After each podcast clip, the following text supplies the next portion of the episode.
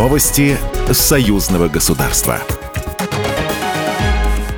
Здравствуйте, в студии Екатерина Шевцова. Президент Российской Федерации Владимир Путин поддержал идею создания совместного российско-белорусского зимнего университета и пообещал обсудить это с белорусским лидером Александром Лукашенко, сообщает «Спутник Беларусь».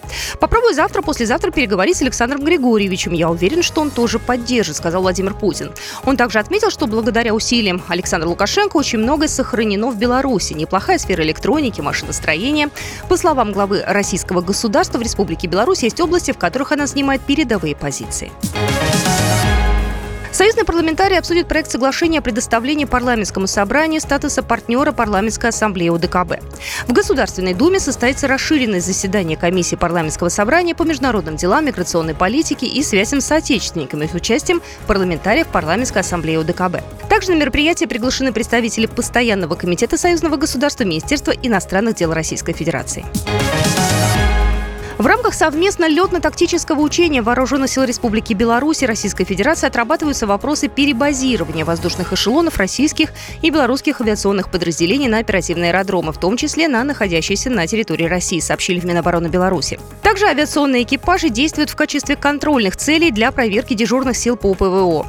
На полигоне Брестки вертолетные экипажи обеспечивают выполнение парашютного и беспарашютного десантирования подразделений сил специальных операций. По местам боевой славы героев Великой Отечественной в Минске стартовал «Звездный поход». Ежегодно в нем принимают участие сотни студентов и преподавателей из стран Содружества. В этом году в походе принимает участие 250 студентов и преподавателей из Беларуси, Казахстана, России, Туркменистана и Узбекистана. Александр Жук, ректор Белорусского государственного педагогического университета. Для студентов зарубежных стран это приобщение к нашей общей истории.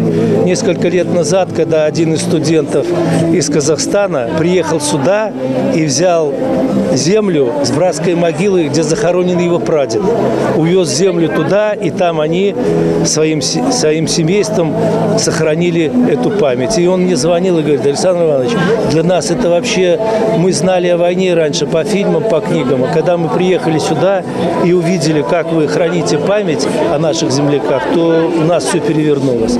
В походе принимает участие 10 отрядов. У каждого намечен свой маршрут по Минской, Гомельской и Могилевской областям. Участники встретятся с ветеранами, возложат цветы к братским могилам павших советских воинов и мирных жителей. Звездный поход проводится с 1966 года по инициативе Белорусского педагогического университета. Программа произведена по заказу телерадиовещательной организации Союзного государства. Новости Союзного государства.